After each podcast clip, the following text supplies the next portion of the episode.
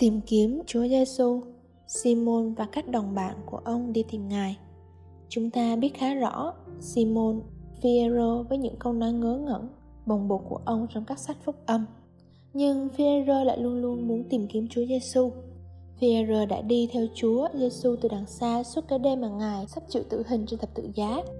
Fierro chạy đến phòng mộ khi nghe thấy tin Chúa Giêsu đã sống lại Führer đã nhảy ngay xuống biển và vội vã đến với Chúa Giêsu và thậm chí đã đi trên mặt nước biển để đến với Ngài.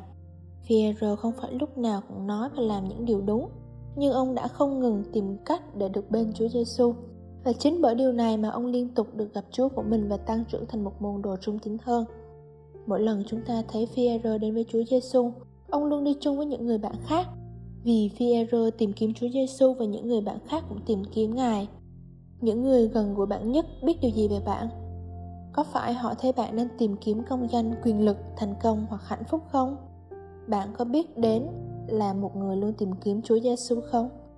Chúa hứa, các ngươi sẽ tìm kiếm ta và được gặp ta khi các ngươi tìm kiếm ta hết lòng. Bạn có bắt đầu ngày hôm nay với ý định gặp gỡ chúa giêsu không?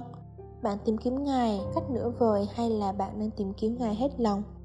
Những người khác có đến gần với Chúa Giêsu hơn vì họ theo gương bạn và tìm kiếm Ngài không?